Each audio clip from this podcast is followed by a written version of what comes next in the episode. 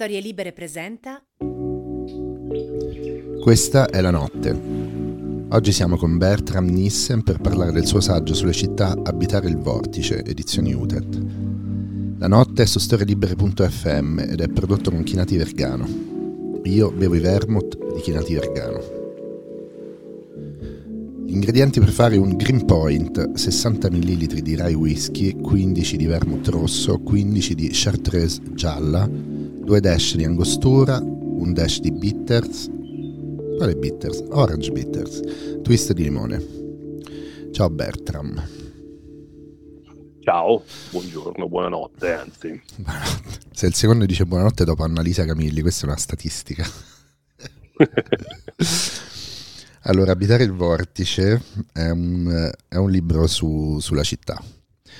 Non bisogna spiegare perché hai usato l'immagine del vortice, penso sia intuitivo. E questo vorticoso libro, perché ci hai messo dentro veramente praticamente qualunque cosa hai pensato, visto o letto o fatto nella tua vita, è sicuramente abbastanza un, anche un'autobiografia oltre che un saggio, è diviso in tre parti. Cos'è la città? Cosa è diventata la città con la pandemia? E co- da cosa sarà animata la città nel presente futuro, diciamo, in quello che ci aspetta. Per cominciare a parlare di un argomento così vasto, visto che ormai la città è il posto dove vive l'umanità, no? perché già, è già oltre la, il 50%, no? la gente tende a vivere nelle città. Quindi per parlare dell'universo mondo, diciamo così, vorrei cominciare cercando di popolare la città insieme, cioè iniziare a dire cos'è una città, cosa c'è in una città più che altro, non si può dire cos'è una città. La città è il mondo, diciamo adesso.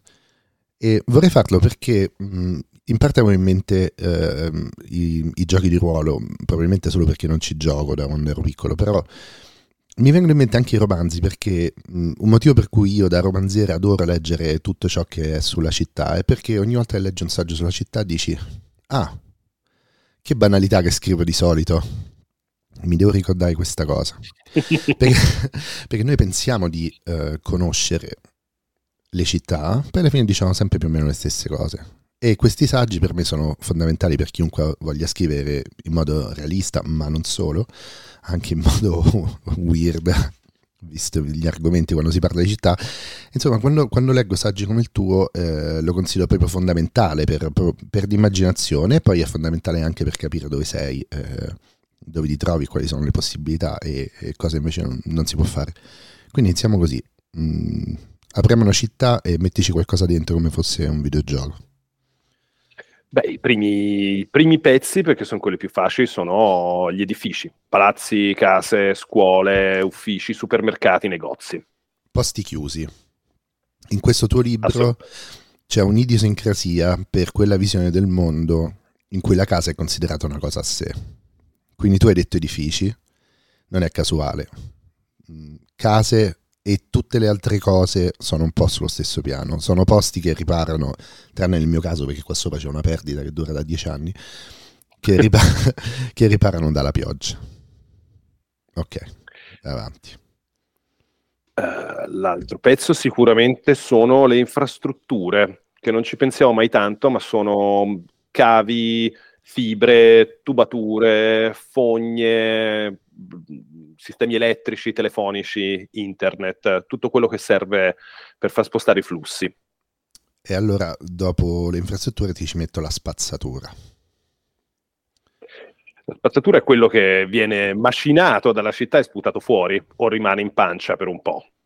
Eh, sì, nel caso di Roma per molto tempo. E sei, e ci siamo, questa è la prima puntata della notte fatta via computer. E, tra l'altro il tuo libro parla della pandemia, quindi mi sembra un flashback e sto qui a parlarti finendo del gelato. Mi sembra una cosa molto da pandemia. Assolutamente. Eh, dunque, che cos'altro possiamo aggiungere? Beh, c'è tutta la parte alla quale di solito pensiamo in modo strano, eh, nel senso in, in, in, modo molto parziale, che sono tutto quello che è il verde, cioè gli spazi verdi che sono da una parte i giardini, gli orti, eh, le terrazze, i balconi, eh, però anche i campi, perché quasi tutte le città eh, hanno anche i campi dentro, eh, i parchi, le aiuole e poi tutti quegli spazi, diciamo, di risulta eh, cre- il verde che cresce tra le crepe nonostante la pianificazione, nonostante il nostro tentativo di pianare tutto. La discesa del bosco, quando il bosco cerca sel- selvaggiamente di riprendersi, cerca anarchicamente e anche negativamente a volte di riprendersi spazi che gli sono stati rubati appena vede una possibilità. Roma è una stella marina, è costruita su sulle vie consolari, quindi questi spazi sono tantissimi, questi spazi risulta perché eh, è stata civilizzata per spicchietti che vanno sulle consolari e poi ci sono dei buchi in mezzo, per esempio qui tra la Prenestina e la Tiburtina c'è tutto un mondo di Tarkovsky, c'è tutta una zona misteriosissima dove passano i binari dei treni. E poi vorrei aggiungere i capannoni, Uh, ho intervistato qui nel podcast uh, Francesco Pecoraro eh, che nel suo libro racconta, nel suo ultimo romanzo racconta una discesa al mare sulla pontina, appunto una consolare e c'è un lungo tratto ehm, che sono proprio verde e capanni e tutte queste fabbriche, i capanni abbandonati e tutti questi misteri che noi ci immaginiamo sempre cadaveri di Walter White di Breaking Bad dentro. E probabilmente è così. Poi Beh, poi sicuramente c'è tutta la parte, eh, diciamo, difficile da definire, perché difficile da divulgare, tra virgolette, mm. eh, che è quella dei modi di, di, esperienza, a me piace pensare, cioè dei modi di stare ed esperire lo spazio. La città in realtà è tantissimo fatta dai modi attraverso i quali le persone eh, si spostano o stanno e esperiscono quello che sta attorno a loro e questi modi di esperienza non sono mai gli stessi, no? Nel senso che spostandosi nello spazio cambiano perché cambia lo spazio, ma anche perché cambiano le persone e anche i modi in cui le persone stanno in relazione tra di loro. E quindi, e quindi... Beh, quindi questa cosa va in due direzioni, avendo letto il tuo libro. Una è tutte le storie di Instagram fatte su una città mm, in una giornata e dall'altra parte quel general intellect um, che eh, tu citi um, di Marx, che sarebbe praticamente quella capacità inventiva di, un, di, una città, di una società o delle sue comunità di produrre quello che oggi si chiamerebbe valore, che è un valore che poi, eh, diciamo, da cui poi guadagna solo chi mette eh, in affitto su Airbnb una stanza di casa sua e non tutti gli altri che l'hanno prodotto. Sì, mi verrebbe da dire in realtà forse tre direzioni eh, mentre parlavi mi stavo facendo degli schemini, mi piace un sacco disegnare quando eh, si parla, perché da, da, una parte sicuramente c'è Instagram, nel senso che l'instagrammabilità, che è un termine che poi viene utilizzato per tutte le cose che in realtà possono essere riportate sui social network, indipendentemente poi da quale sia quello d'elezione, quello TikTok, eh, l'instagrammabilità in realtà è un modo per da una parte fissare eh, una cornice di rappresentazione dello spazio e, e, dall'altra parte anche per attrarre, no? Nel senso che a me è una cosa che fa impazzire di solito quando trovo qualcuno che va in giro per un centro storico, ma anche una periferia, di solito succede nei centri storici in realtà, eh, qualcuno che va in giro a fare tante foto, ma accodo di pedino fino a quando non mi mandano via, eh, perché sono curioso di capire uno cosa Qual fotografano e due eh, co- anche cosa si dicono tra di loro, no? se sono più di una persona al proposito. Dobbiamo riferirci a non mi ricordo quale romanzo di Don DeLillo dove si va si passa davanti al granaio più fotografato d'America, che è il più fotografato d'America perché è il più fotografato d'America. E quindi effettivamente quando segui le persone tu devi vedere anche un altro elemento, che è uno degli elementi della città che stiamo costruendo, che è quanto quel posto ha chiesto di essere fotografato e interpretato in una certa maniera. Quello sicuramente. Eh, se non ricordo mai, il romanzo è Underworld, credo. Essere, sembra una cosa pare. molto da lui.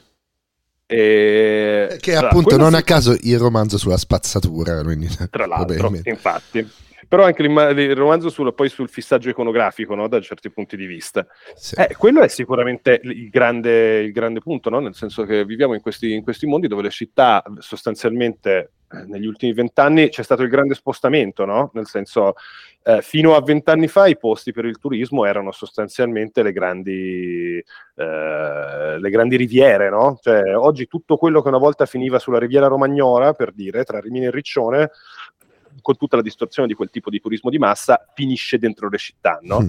E, e da questo punto di vista Instagram, o comunque l'Instagrammabilità, diventa, non so come dire, è l'intelaiatura, la piattaforma che mette insieme la dimensione spaziale delle persone, dei corpi che si muovono attraverso la città con quella invece della rappresentazione, la ricerca ossessiva di qualcosa che in qualche modo sia iconico, no? Certo, con senza, iconico, non però... si potrebbe, senza non si potrebbe scatenare quel fenomeno che ha a che fare sicuramente con la dopamina di arrivare nel posto giusto a fare la foto giusta. Esatto.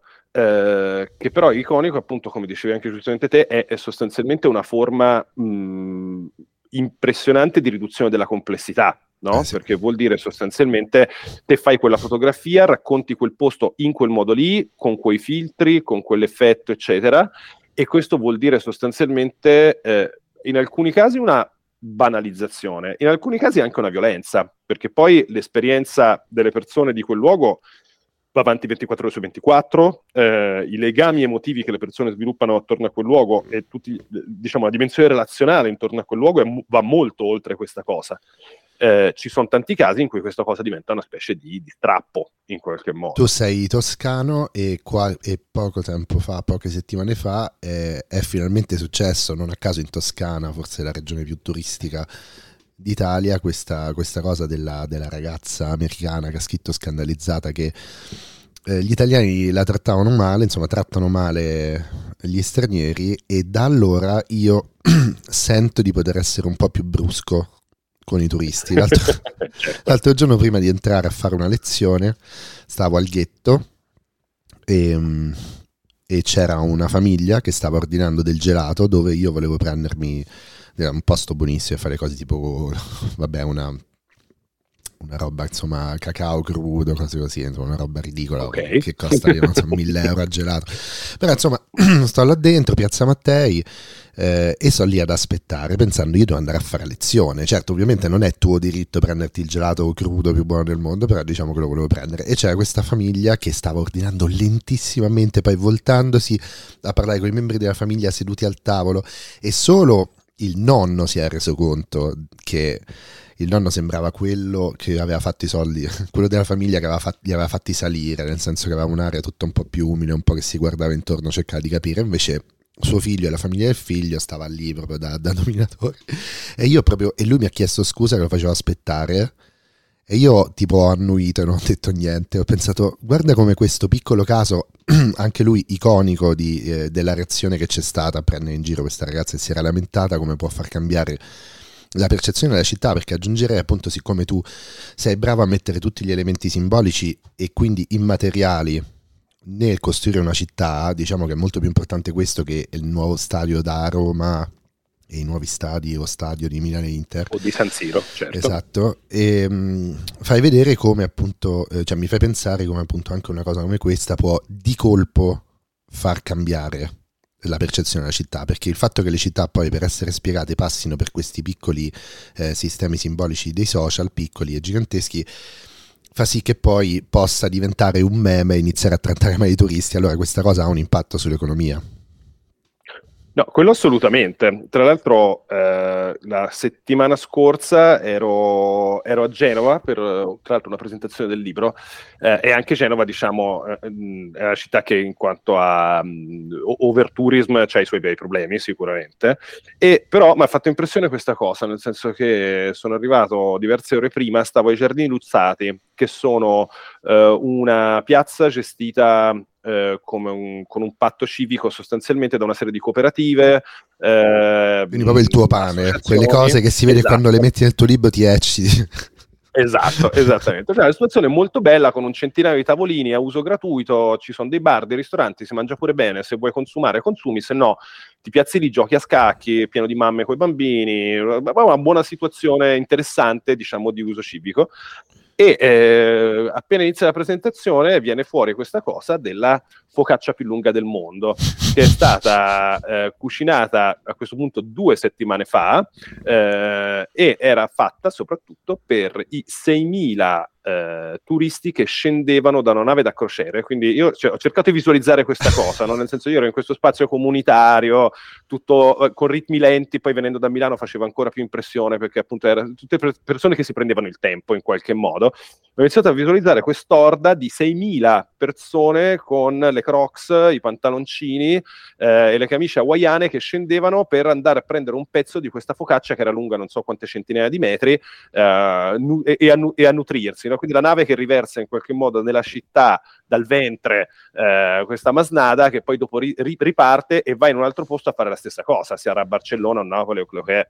E tra l'altro a quel punto fa parte della città anche l'iperoggetto che è la chimica e il metabolismo di queste 6.000 persone tutte insieme, con anche tutto l'aspetto dei bagni, perché se tu fai la coppa di gelato più grande del mondo per, per dare il gelato a queste persone, poi diventa anche un fatto, tipo devi fare anche il water più grande del mondo per esempio. Esatto. Beh, eh, pensiamo a Venezia che da, da, questo punto di vista sulle tubature c'è i suoi bei problemi, insomma queste cose diventano belle complesse, sicuramente. Ecco, ehm, molto... sono contento di, di, aver fatto questo gioco per, per cominciare, perché? Perché già solo avendo elencato meno di una decina di elementi, comunque ti rendi conto che quando si parla della città non si può cominciare con un parere, signora mia, ci vorrebbe che, nel senso che mentre leggevo il libro pensavo proprio quanta roba, cioè viene veramente voglia di un disfattismo eh, che insomma ti prendi quello che hai, eh, nel mio caso una casa e ti scappi e non vuoi mai più vedere niente, nessuno e mai più porti il problema di come funziona la città. Perché sembra una struttura, infatti questa era una delle prime domande che volevo farti, la città sembra una struttura non destinata a distruggersi, ma sicuramente destinata a distruggere. Cioè, eh, le città sono diventate le grandi città, diciamo, nell'Ottocento, no? Noi, noi pensiamo subito a Balzac e Dickens e, e, ed eccoci con, con, Parigi e Londra, poi Parigi diventa la, la Parigi di fine Ottocento, quella insomma che, che conosciamo di Haussmann con i boulevard,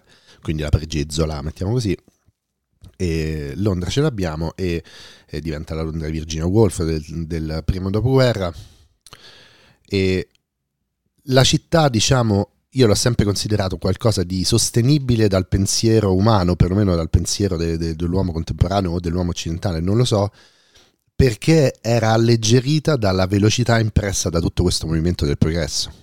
Cioè, finché abbiamo la sensazione che arriveranno continuamente nuove tecnologie, come degli ammortizzatori, diciamo così, anche se magari non sempre sociali, no? ma come degli ammortizzatori che alleggeriscono la percezione del peso di questo leviatano, si può continuare a tollerare l'idea che esista la città. In questo momento mi sembra che eh, giustamente eh, si stiano consolidando de- delle narrazioni apocalittiche e a questo punto diventa insostenibile il pensiero che esistano le città così come sono fatte. Tu che le hai studiate e che ne vedi anche tutte le parti buone, cioè tutte quelle situazioni dove eh, appunto c'è condivisione, non ci sono solo spazi privati o una separazione assurda consumistica tra spazi privati e spazi pubblici, tu che vedi anche questi posti, che percezione hai della, della pesantezza che io vedo nell'idea di città in questo momento così regressivo, diciamo? Eh, allora, no, sono, la, la capisco perfettamente, credo che sia diciamo, una, una, una, percezione collegata soprattutto a una cosa, cioè al fatto che forse un po' anche come dicevi in apertura, le città sono per loro stessa natura dei microcosmi, nel senso sono delle eh, parti per il tutto di quello che è la vita degli esseri umani. Quindi eh, attraverso le città scorrono tutte le traiettorie di eh, trasformazione, di conflitto, di crisi, di stagnazione, di ribaltamento che di solito eh, attribuiamo all'umanità con la U maiuscola oppure quando pensiamo alla storia con la S maiuscola. No? Quindi in questo momento eh, la percezione che c'è te delle città è la più diffusa, ce l'ho in realtà in gran parte anch'io, ce l'hanno tutte le persone che conosco, e è quello in realtà che sta venendo fuori anche da un sacco di studi invece di no, psicologia sociale, di sociologia qualitativa che studiano queste cose, perché è, è chiaro che siamo in un momento di grandissima, almeno in Occidente, in un momento di grandissima fatica nella costruzione di senso rispetto al nostro posto nel mondo. E quindi le città, che sono i luoghi più densi, eh, dal punto di vista del senso, sono anche i luoghi dove questo senso di difficoltà eh, si è addensato più che nelle, dalle altre parti e quindi sono i luoghi, anche i luoghi dove si esperisce maggiormente questa cosa.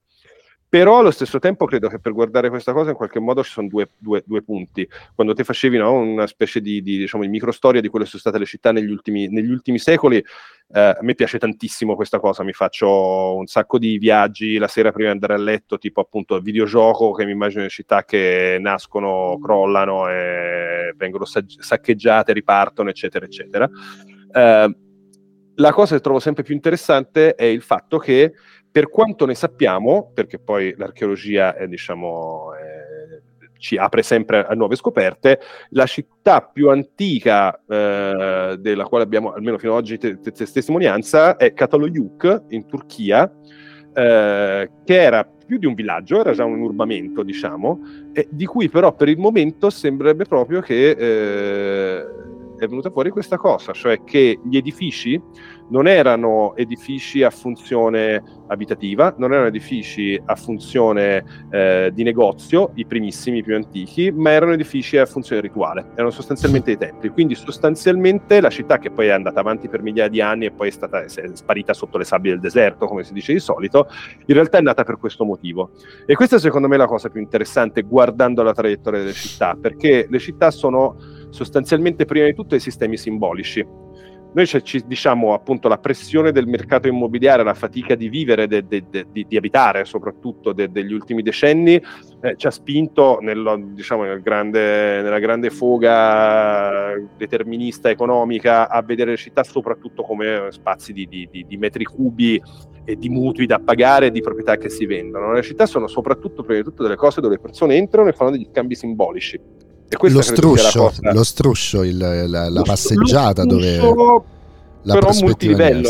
sì, sì, sì, dove c'hai la relazione ma c'hai anche invece l'altrove. Ecco è lì che ah. volevo arrivare mm-hmm. quindi proprio la prospettiva Nievski proprio la prospettiva Nievski di Gogol. Sì esatto esatto. Dove esatto, hai la cosa più pragmatica sì. ma anche tutta la messa in scena e anche la fuga e tutti i posti che immaginari o meno che non conosci cioè, eh, fa, fa, lo so che fa tipo appunto vicino di filosofia di secondo, però io ci credo veramente, nel senso che alla fine le città sono degli spazi del divenire, che uno ci abita bene, nel senso non, non, non deve avere un tetto sopra la testa, un posto dove dormire, ma ci abita nel senso che le sente come posti dove può vivere e sviluppare un percorso di vita se vede che questo, questo divenire è possibile.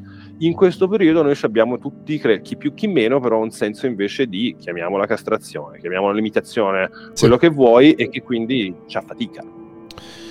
Sì, entriamo adesso un, um, in, una, in, un ambito dove ehm, si può anche tra l'altro diventare poetici, o almeno io, e, e, e, devo stare attento a quello che dirò. E per fare questo vorrei ancorarmi un po' anche alla tua uh, biografia, cioè tu questo libro, io, io sono qui, io leggo appunto come dicevo prima, scusa, un libro come il tuo perché eh, sono come prima cosa romanziere e cerco di capire le città perché le città sono i posti dove in prevalenza si ambientano le cose che scrivo. Tu sei sociologo, scrittore, intellettuale in generale e eh, insegnante e direttore scientifico di Che Fare, Agenzia per la trasformazione culturale, come prima ho segnato per riuscire a dirlo.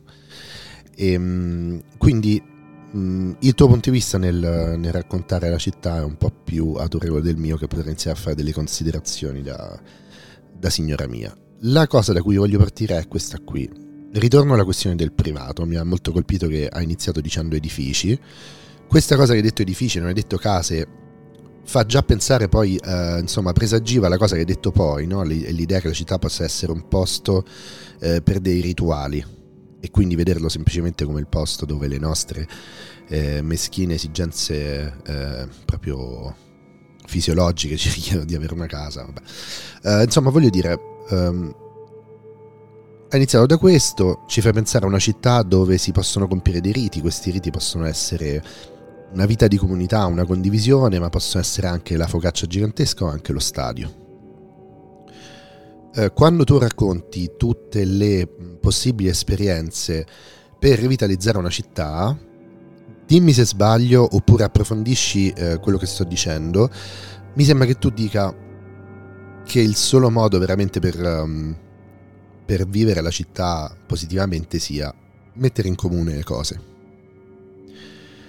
Eh, quando racconti le esperienze di messa in comune, sono esperienze di messa in comune che non prevedono un rapporto eh, rapace e consumistico con, eh, con, la città e con eh, la materia e con i simboli della città.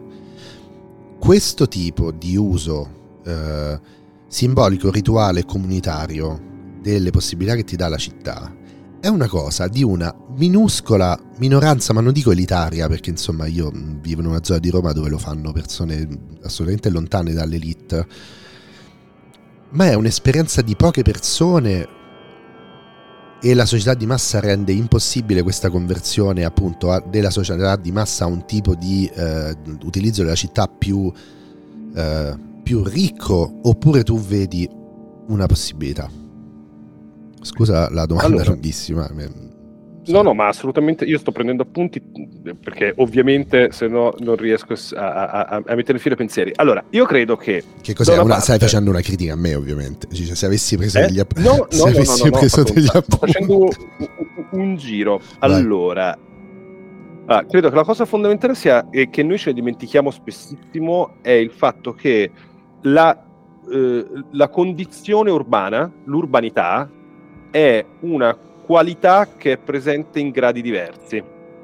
E non è data da come pensiamo invece di solito, cioè come siamo abituati a pensare molto spesso eh, dalla vicinanza o dalla lontananza, ad esempio, da un centro, un centro storico, e quindi si pensa alla città come la città del centro, la città di periferia, ma è eh, un modo di esperienza sostanzialmente che eh, è presente a macchia di leopardo in giro per la città. Questa è una cosa fondamentale. Cioè, ci può essere città me. che non è città. Allora, partiamo essere, da, eh, sono, e quale, quale sarebbe il punto della città in cui c'è meno esperienza di città? Beh, sono tutti posti che sono pensati come su, una, le, le, suburbi americane, ah, okay. cioè sono quelli che vengono chiamati quartieri dormitorio, mm-hmm. di solito, eh, dove sostanzialmente le persone vanno, che possono essere, mh, di solito si ha sempre una connotazione, diciamo, in qualche modo derogatoria, è italiano, no? comunque diciamo di, di sì, critica, ehm, De, critica sì. esatto, in, nel senso di, di, di, sminuire in qualche modo le, mh, le, gli spazi di questo tipo, ma non sono necessariamente spazi per persone povere, la metto proprio in questi termini, molto mm-hmm. spesso sono spazi per diciamo la, me, la media borghesia. Beh, perché richiede, Però... richiede molto denaro eh, non dover ricorrere a spazi comuni. Esatto, quello sicuramente, cioè, e, e, e ogni città è piena io tra l'altro quando mi sposto in giro due o tre città a settimana vado sempre a vedere se posso quei tipi di quartieri, perché secondo me dicono molto sì. più di, del centro storico. No? I centri storici tendono a somigliarsi un po' tutti adesso, mentre invece i quartieri dormitori o quartieri residenziali invece mh, hanno le loro peculiarità. E quello è, è l'esempio classico. Molto, sempre più spesso anche i centri storici eh, stanno perdendo gradi di urbanità perché appunto si assomigliano sempre di più, cioè il fatto che in qualsiasi posto c'è il posto delle piadine, il posto della pizza, il posto del mettici sì. il cibo locale, eh, i negozi sono sempre gli stessi, gli spazi sono compartimentati e ritagliati con i deor, eh, appunto le mandrie di turisti sciamano e, e l'urbanità come mo- modo di esperienza si perde. Sul discorso del mettere in comune, eh, è interessante. Io non lo userei come, come definizione necessariamente, uh-huh. ma per un motivo diciamo più retorico che non di, di sostanza, nel senso che eh, io credo che la cosa interessante delle città, non so se è un antidoto alla, a, alla, crisi urbana, è sicuramente però una traiettoria possibile per abitare le città, questo sicuramente, è costruire spazi eh, civici, ma che per me vuol dire non necessariamente spazi dove si mette per forza qualcosa in un'ottica comunitaria, perché appunto c'è tutta una parte del libro eh, che poi è la cosa su cui mi chiedono più spesso di, di, fare ragionamenti perché evidentemente mi è venuta particolarmente veemente come cosa, provo un po' a smontare anche la retorica comunitaria degli ultimi vent'anni, no? sì. che è molto spesso più una patina di marketing, una, una copertina sì, che, non, sì, eh, che, non, una cosa effettiva. Eh, ricordami questo eh, punto perché poi dopo mh, mm, vorrei proprio parlare di questo, okay. ti ascolto. E quello che credo che sia invece interessante sia eh, eh, impa- trovare il modo di riabitare gli spazi pubblici che non sono necessariamente solo le piazze, perché noi pensiamo sempre alle piazze no? come spazi pubblici. Spazi, sì. Eh, spazi, pubblici sono anche le strade, i marciapiedi, cioè tutto quello che sostanzialmente non è privato, che è molto di più, i parchi, eh, attraverso delle pratiche relazionali che possano essere conflittuali, che quindi non so come dire, non è che bisogna fare tutti ehm, il canto tenendoci per mano, no? perché molto spesso si immaginano queste cose, ma si può anche litigare, però diciamo il conflitto non è automaticamente distruttivo, il conflitto eh, è una cosa che in realtà genera relazione anche eh, e soprattutto dove si possa anche permetterci di scartare da quello che è una cornice predefinita, in qualche modo, una cornice di senso predefinita.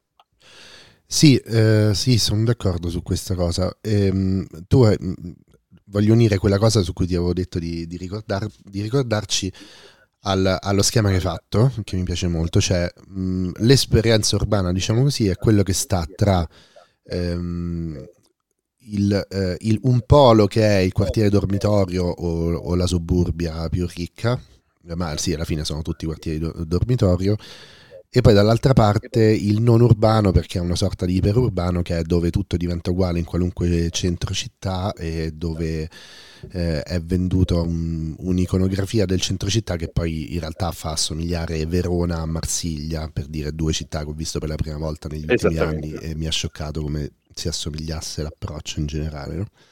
quindi diciamo l'esperienza urbana è tutto quello che sta nel mezzo tra queste due cose giusto? Esatto. E quello che tu vuoi dire è non idealizziamo uh, l'esperienza comunitaria come appunto un cantare e tenersi per mano, perché anche quella sarebbe poi una cosa che verrebbe venduta fondamentalmente a dei turisti. Tra le altre cose, ma in realtà è un modo molto spesso per anche, non so come dire, eh, costruire, per autoassolversi, mettiamola così, nel senso che ehm, oggi chiunque usa il termine comunitario e secondo me di solito non viene venduto tanto, o almeno non solo ai turisti, anche se questa dimensione qua c'è molto, no? Nel senso che c'è proprio una, un marketing dell'autenticità eh, che passa attraverso appunto queste, queste idee di vestigia comunitarie che sono da riscoprire e c'è assolutamente su, su so, Milano come Roma, come New York, c'è un libro molto bello che cito, che cito lì che fa proprio alla ricerca di questa specie di ehm, eh, vestigia di comunità in sei quartieri newyorkesi. Eh, e quello è un pezzo sicuramente, ma in realtà viene utilizzato più che per il turismo, viene utilizzato nello sviluppo immobiliare, questa cosa, nel eh senso certo. che tutti i developer, quindi sostanzialmente i grandi, i grandi fondi e le, le, aziende che per conto loro poi costruiscono pezzi di città nuovi, sostanzialmente, che è una cosa molto, molto, molto, molto evidente, ad esempio qui a Milano, uti- sono ossessivamente alla ricerca di una uh, comunità da creare in vitro, eh, confondendo però, diciamo, la comunità può essere miliardi di cose, eh, quello che potrebbe essere la comunità con quello che invece è una community intesa proprio come, come quelle online dei focus, dei, dei forum, ad esempio. Io mm, come, come comunità eh, non, sì, appunto, non molino bianchizzata, ti cito eh, il mio vicino di casa, che è una persona che è uno insomma, dei, dei, delle persone principali del comitato di quartiere, del quartiere in cui abito. E mh, mm, poi un punto di riferimento per, per, me, nel senso succedono cose, mh, chiedo a lui, gli scrivo, lo incrocio tutti i giorni per strada e andiamo molto d'accordo, mentre suo figlio che adesso è arrivato, io vivo qui da 10 anni, adesso è arrivato a 30 anni, non mi saluta e chiaramente non mi saluta perché io sono il gentrificatore. Da qui vorrei partire certo. per un discorso che ha a che fare appunto con chi scappa dai quartieri dormitorio, cioè chi scappa mm. da quel tipo di, eh, eh, di, di, di, vita proposta dove non c'è uno spazio pubblico e eh, farò un, un, para- un, parallelo che mi viene molto naturale e eh, che riprenderò in puntate eh, future del podcast eh, con monogamia e poliamore. E adesso ti, mm. ti invito a, a partecipare e, e via via dimmi cosa ne pensi. Allora, c'è questo libro di Brigitte Vassal, Vasallo per una rivoluzione degli affetti, pensiero monogamo e, aspetta come il sottotitolo, terrore poliamoroso, dove Brigitte Vassal, Vasallo eh, racconta tutte le sue esperienze in comuni vari, eccetera, e dice una cosa eh, in cui io credo moltissimo, dice... Uh, il problema del poliamore è quando se ne parla, ma a furia di parlarne scopri che in realtà è un poliamore fatto di tanti pezzetti di monogamia, tanti mattoncini di monogamia, ossia quella cosa che ci è stata ficcata dentro da 500 anni mm, che ci permette di uh, fare un grande investimento delle nostre energie, una grande sublimazione e farci lavorare, cioè tutta la, l'esplosione del, dell'Europa moderna, eh, che è ciò che ci ha fatti, nasce da questo, da questo, grande, eh, da questo grande, processo di eh, conservazione dell'energia e quindi di impegno, eh, di carica eh, venuto da, dal nord Europa eh, per cui la monogamia è assolutamente centrale, cioè la monogamia, monogamia, è quella cosa che fa di te un risparmiatore, non un dissipatore. E lei dice, se tu entri nel poliamore non essendoti liberato di questa idea di monogamia, cioè esco la mattina, vado a lavorare, torno a casa, sto con mia moglie, no? Eh, praticamente se tu non l'abbandoni porti anche nel poliamore questa logica è una logica di chi vince, chi perde, chi è stato ferito, chi ha le corna, eccetera, eccetera. Invece bisognerebbe ragionare su questa rivoluzione degli affetti, che non a caso lei chiama degli affetti perché i veri vantaggi non sono sessuali ma sono affettivi da un'idea di vita più in comune degli affetti, non limitata alla monogamia, appunto parla di affetti, lei dice... Uh, intanto dice appunto è inutile portare la monogamia nel discorso del poliamore, bisogna vedere se la si vuole abbandonare. E qui entra in gioco quello che stai dicendo tu. Cioè il quartiere dormitorio non esiste senza la monogamia. E um, la, uh, la, monogamia, adesso mi sta venendo il dubbio di essermi uh, perso un pezzo. Ti ho detto che il figlio mi salutava, sì, te l'ho detto, il figlio è mio vicino. Sì. Eh, eh, era per dire che è una sì, vera sì, esperienza della vita e va bene così. No, okay. perché non avevo commentato, cioè lui non mi saluta, io lo rispetto. E noi viviamo nella stessa via e io parlo sempre con suo padre e questa deve essere la vita. Ok? Perché era meglio se io non venivo e mi compravo questa casa. Io invece per non suicidarmi scappavo dalla mia famiglia, cresciuta in quei quartieri di dormitorio, e ho trovato questo posto, sono scappato e come uno scorpione l'ho occupato. A questo punto come si connette insomma, questi, questi due discorsi? Monogamia è, fondamentalmente serve anche come, come simbolo generale di quella forza che ti porta a voler accumulare. Cioè il punto della monogamia è che leva energie alla comunità è pensato proprio, l'ho visto una volta un, su un sito che difendeva l'idea di famiglia nucleare contro il ritorno di voglie comunitarie di famiglia clan e diceva la famiglia nucleare è meglio perché eh, la gente si impegna di più, diventa, fa più economie, eh, lavora di più, quando tu puoi occuparti della tua famiglia nucleare fai di più, risparmi, sei in competizione, si crea una sana competizione in società e tutti si fanno, eh, si fanno il mazzo e la società funziona meglio e i figli sono anche curati di più. Questa forza qui, no, che Brigitte Vasallo, eh, è appunto rinvio a una puntata futura, ne parlerò con Silvia Costantino di FQ, che è l'editore di quel libro, no? Lei dice che bisogna proprio abbandonare questa visione perché è una visione che impedisce fondamentalmente la condivisione.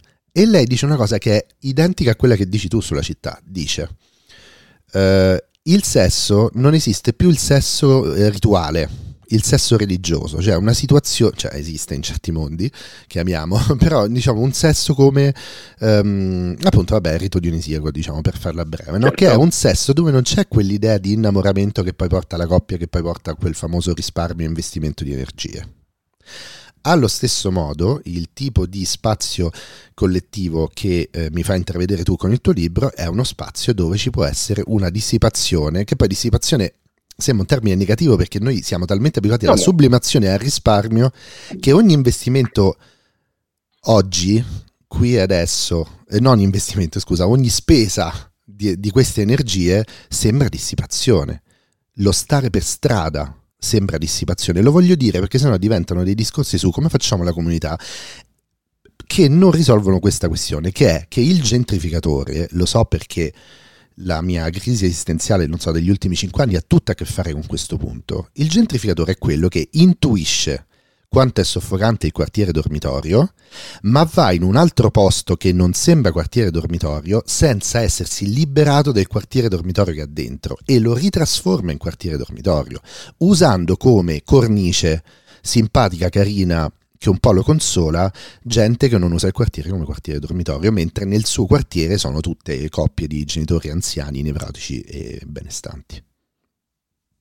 No, allora, super interessante, non l'avevo mai connessa diciamo, questa questione eh, monogamia poliamori, però ten- ov- ovviamente sono molto d'accordo, nel senso che eh, ovvi- da-, da, una parte perché c'è diciamo questa cosa orma- ormai studiatissima, no? cioè il fatto che il gentrificatore, che poi i gentrificatori sono diversi, di diversi tipi, con diversi anche portafogli e in diverse fasi, ma sostanzialmente il gentrificatore a un certo punto, tendenzialmente invecchiando, cerca di riprodurre dei meccanismi di conservazione invece che di, diciamo, fusione. E questo si vede sempre dappertutto, no? ad esempio adesso l'isola, ci sono quelli che sono arrivati l'isola come Milano, l'isola Milano, l'isola Milano. Sì, che è stato diciamo, il, il, quartier- il primo quartiere grandemente gentrificato, perché è partito da un quartiere che eh, diciamo aveva cinque centri sociali, ci vivevano solo o migranti o artisti poveri o persone diciamo itali- italiane ma di, di, di, modeste condizioni o studenti senza una lira. Era un posto dove appunto tutto era molto vivo e, e, e, e vibrante. Eh, quelli che hanno comprato casa 10-15 anni fa quando è iniziato questo processo,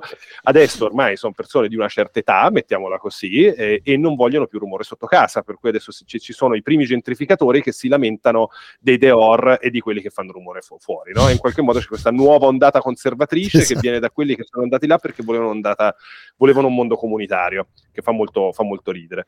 Da una parte questo, dall'altra parte eh, diciamo c'è eh, tutto un passaggio, non so se poi facevi riferimento a quello nel libro, che ce l'ho eh, studiato tanto per provare a mettercelo perché eh, è successa una cosa sotto, sotto, pandemia, nel senso che ehm, io conoscevo Bataille, eh, l'autore francese, solo per eh, sopra, sostanzialmente per i romanzi zozzi, la dico così, tipo okay. la storia dell'occhio, la dove storia tutta l'Unione Rossitano, eccetera, eccetera. In realtà, mh, sotto pandemia ho trovato questo testo molto molto interessante, che è stato, in realtà sono son due cose state pubblicate insieme da Bollati Boringhieri, che si chiamano la parte maledetta è la, no- la nozione di dépense, che guarda un po' è proprio dispendio, mm. eh, e ho scoperto che tra le varie cose, a parte ovviamente come autore erotico, eh, e io lo conoscevo più che altro in realtà come filosofo antropologo, eh, Battaglia ha scritto anche di economia politica. In quei due saggi lui si interroga esattamente su questo passaggio qua, sostanzialmente, eh, però ribaltando il criterio di razionalità dell'economia, diciamo, classica e neoclassica, quindi cioè, sia Riccardo che poi tutte le cose che vengono dopo, andando a farsi una domanda molto, molto semplice originariamente. Dice, ok, ma nelle antiche civiltà precolombiane, eh, veniva mossa una quantità esorbitante di, di, di, risorse materiali e economiche per fare guerra ai popoli vicini. Eh, questa guerra poi eh, aveva come esito principale il fatto di riportare migliaia di persone eh, nelle capitali e sacrificarle sgozzandole e tirando pezzi di corpi e di organi giù dalle, dalle, dalle piramidi. Eh, si intende, si intende i nemici? Esatto, gli schiavi venivano presi prima come schiavi e poi diciamo scagliati, cioè, lanciati. Esatto, okay. E dice qual è la razionalità economica di questa cosa? Nel senso che, ad esempio, nell'antica Roma si facevano sì schiavi i nemici, ma perché poi venivano messi a lavorare, eh, erano sostanzialmente forza lavoro. E, e il punto chiave, eh, lì si interroga poi Battaglia, è su qual è l'esibizione rituale del dispendio che viene fatta all'interno dei consessi umani, che è una cosa che in realtà è completamente contraria alla nozione di economia che abbiamo noi, no? nel senso che noi pensiamo sì. l'economia è risparmio, eventualmente investimento, ma perché ti prendi un rischio, un azzardo per il futuro. Mentre invece tutto quello che passa attraverso la, il, bruscia, il, il, consumo vistoso, bruciare risorse sostanzialmente, mm-hmm. eh, in realtà è una forma di eh, esibizione di cose non necessarie certo. e con questo sono molto d'accordo con Bataille, in realtà eh, cioè, se noi ci dimentichiamo che la vita, soprattutto nelle città, passa attraverso il dispendio, quindi il consumo improduttivo sostanzialmente. Lo spreco eh, rituale. Non, esatto, lo spreco rituale, non possiamo capire come funzionano poi i legami tra le persone tra, e tra le persone. Le e questo lo puoi far andare in, in due direzioni, cioè mi sembra che da una parte ci sia lo spreco rituale da recuperare per capire che eh, anche se tenderemo a condannarlo in realtà ce n'è bisogno e poi quello spreco rituale che può essere più legato a eh, rituali magari del consumismo davanti al quale tu naturalmente hai una prima risposta istintiva che è negativa e bisognerebbe cercare di capire tutto l'argomento tutto insieme, sia lo spreco rituale che fare una festa in piazza per il 25 aprile, sia lo spreco rituale di uscire dallo stadio e andare in centro a pregarsi. Non lo so come la vedi tu, questo rapporto tra male e bene che ho delineato molto superficialmente. Eh, beh, questo sai, il grosso problema che diciamo la, la, diciamo, la sinistra più giacobina, mettiamola così, eh, ha fatto, alla quale diciamo in parte mi ascrivo anche abbondantemente, non è tanto quello, però diciamo ha fatto, ha fatto sicuramente molta fatica a capire la gioia del consumo nel, mm-hmm. per tutto il Novecento, in qualche modo, se non facendola passare attraverso il tritacarne psicanalitico certo. del senso di colpa della borghesia a due palle. In realtà la cosa che secondo me è interessante, e che è una cosa ad esempio gli anarchici hanno capito molto meglio da questo punto di vista, è sì. che cioè, il consumo vistoso, lo spreco è bello in tutte le direzioni, mm. eh, ovviamente va messo a, perché, è bello perché, perché dà godimento sostanzialmente, e il punto è che va messo in relazione con poi la sostenibilità materiale e simbolica anche delle cose. Quello semplicemente perché, vuoi poterlo, rifa- perché vuoi poterlo, rifare senza, senza troppi Esattamente.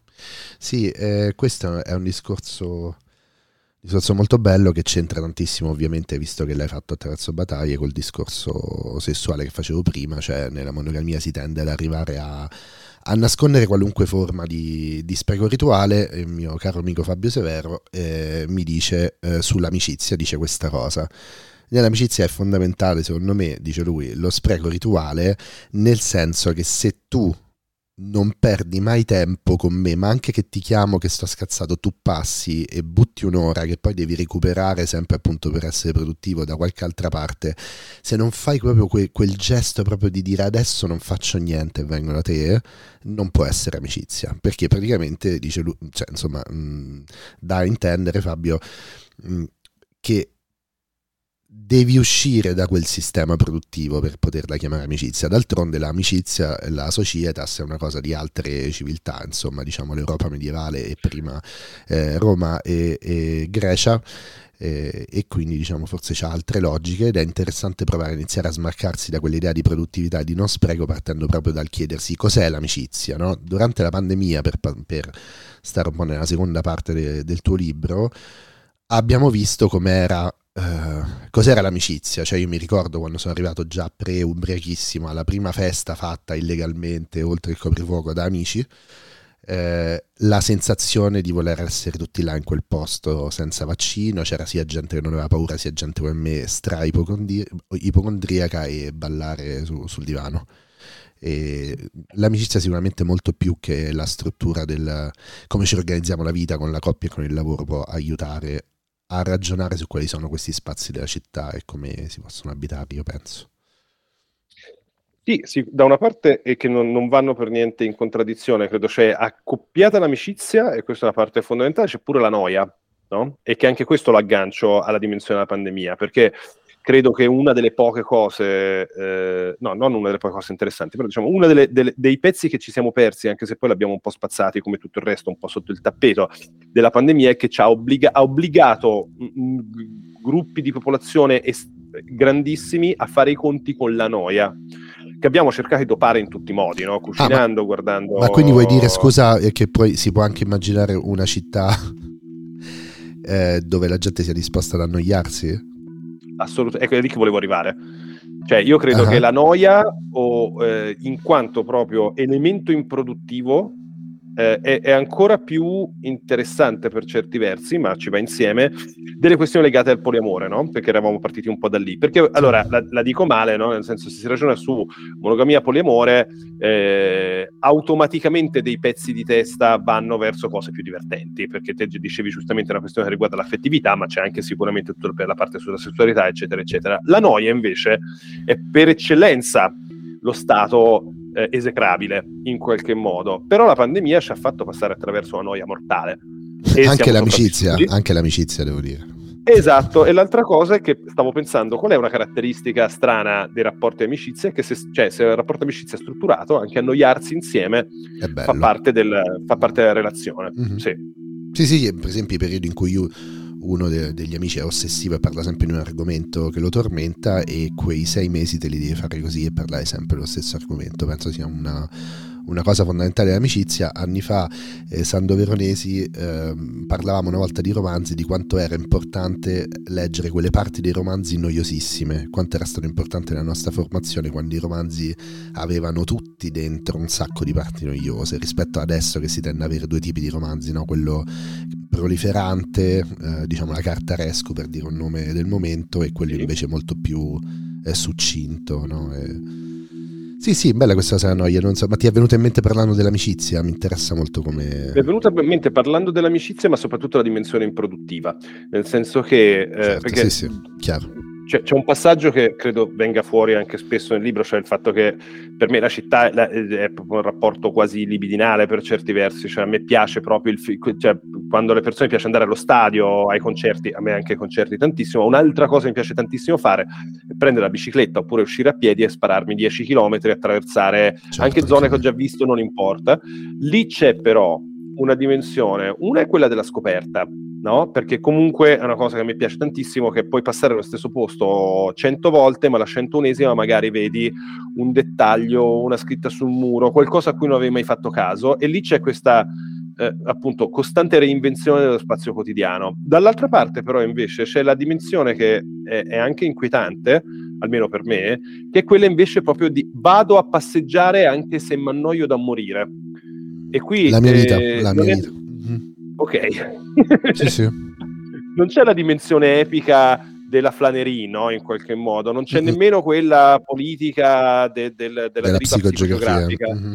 È proprio semplicemente il giro un po' scazzato e questa cosa sì, però sì. in qualche modo mi, mi piena. O, o, mi svuota, non importa. Comunque è una cosa che mi connette a quello che sta intorno. Una delle amicizie principali della mia vita consiste quasi al 90% di questo tipo di passeggiata e, ehm, sì. sì, sì, sono d'accordissimo. Volevo iniziare a mettere un po' insieme i pezzi perché eh, questa è stata insomma nell'ultima mezz'ora anche un po' una deriva, però ehm, la cosa che, cioè, sono contento se c'è un, un'ora, diciamo, della mia vita dove mh, sono state stabilite alcune cose sulla città. Eh, mh, parto da come della città si parla mh, sulle riviste e sui giornali.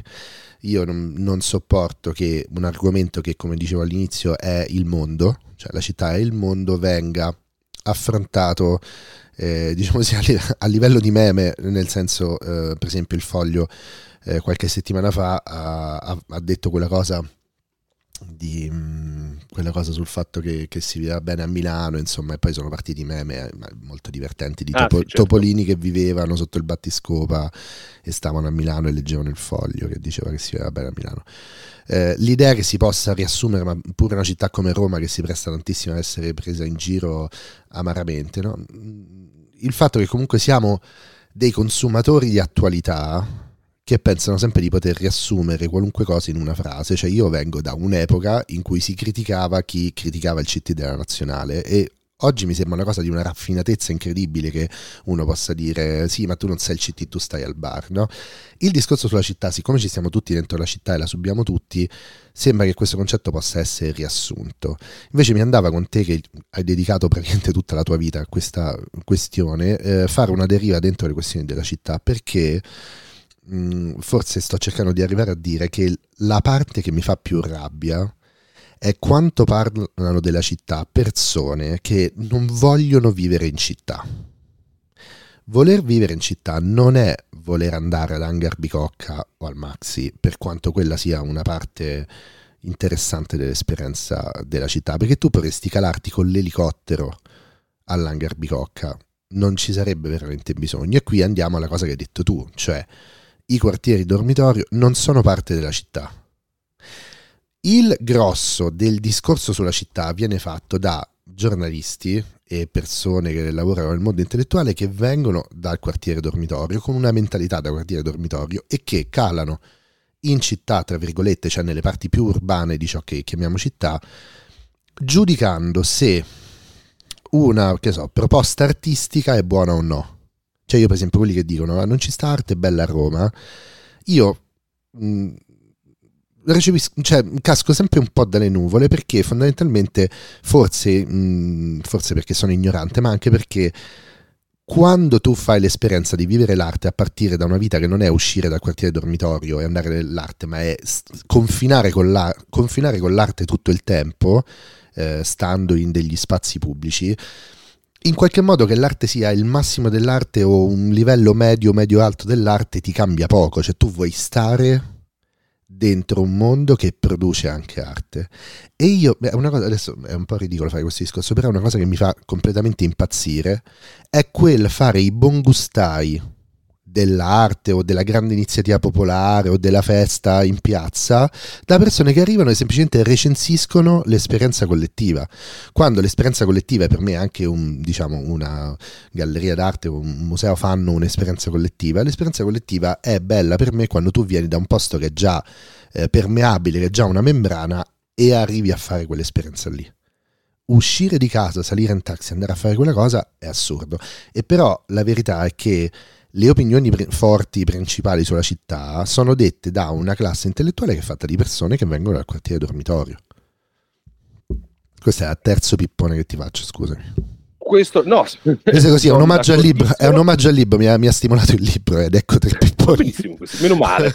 No, allora, io credo che in realtà non necessariamente vengono dal quartiere, cioè allora, una parte sicuramente viene dal quartiere dormitorio, dall'altra eh, però lì si poi è una questione diciamo brutale di segmentazione di classe. In realtà ci Eh, sono, ma mi piaceva dire eh, dormitorio perché ti fa saltare quel discorso così non triggeri subito che Certo. ascolta e parli solo della dinamica di come viene percepita la città. Per questo non l'ho Certo. detto di classe, se no si, si chiudevano le orecchie. E lo dico io. Mi dillo tu, dillo mi, piace tu. un sacco parlare, mi piace un sacco parlare di classe. Assolutamente, così, io non- non scrivo di altro. di classe. eh, Eh.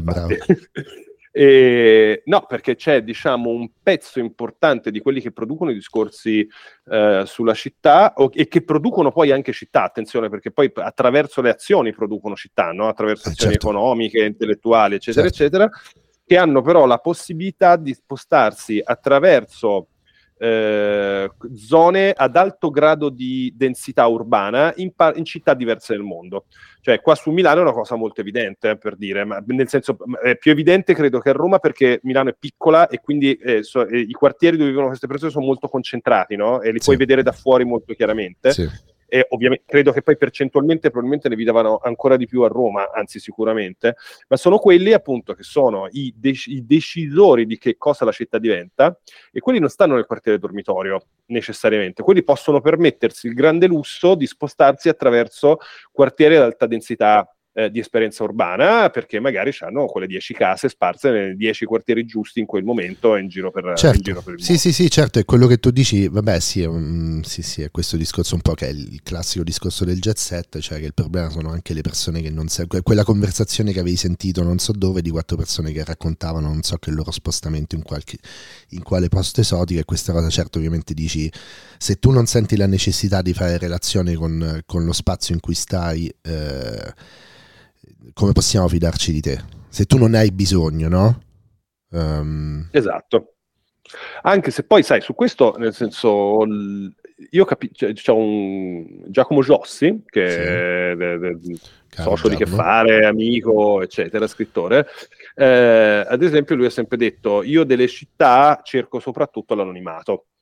E la- tutta la sua storia urbana, questo è un... ehm, insomma, discussioni di ormai 10-12 anni che ci conosciamo, è un costante tentativo di trovare un posto dove nessuno lo riconosca, no? E dove possa avere la libertà di non, di non stabilire rapporti con nessuno. Questa cosa, che ovviamente per certi versi, insomma, potrebbe avere quasi dei tratti, insomma, di, eh, sì, di, di psicosi. In realtà conosco tante persone che cercano questo tipo di, questo tipo di esperienza, che è la cosa più vicina all'anonimato assoluto. C'è anche questo pezzo qua. La città è anche interessante da quel punto di vista, ma io sono anche convinto che non è per niente detto che siano i quartieri dormitorio quelli che ti garantiscono quel tipo di esperienza, perché Eh, il quartiere dormitorio Guarda, comunque stavo cercando, c'avevo una cosa che ti mi... ro- per- Esattamente, stavo cercando, mi rodeva sentendo quello che stavi dicendo e poi hai detto tu quello che non riuscivo a, mh, diciamo, a concepire, che era proprio questo. Io ho diverse forme di anonimato eh, nella zona in cui vivo perché ho molte situazioni dove posso andare e stare zitto.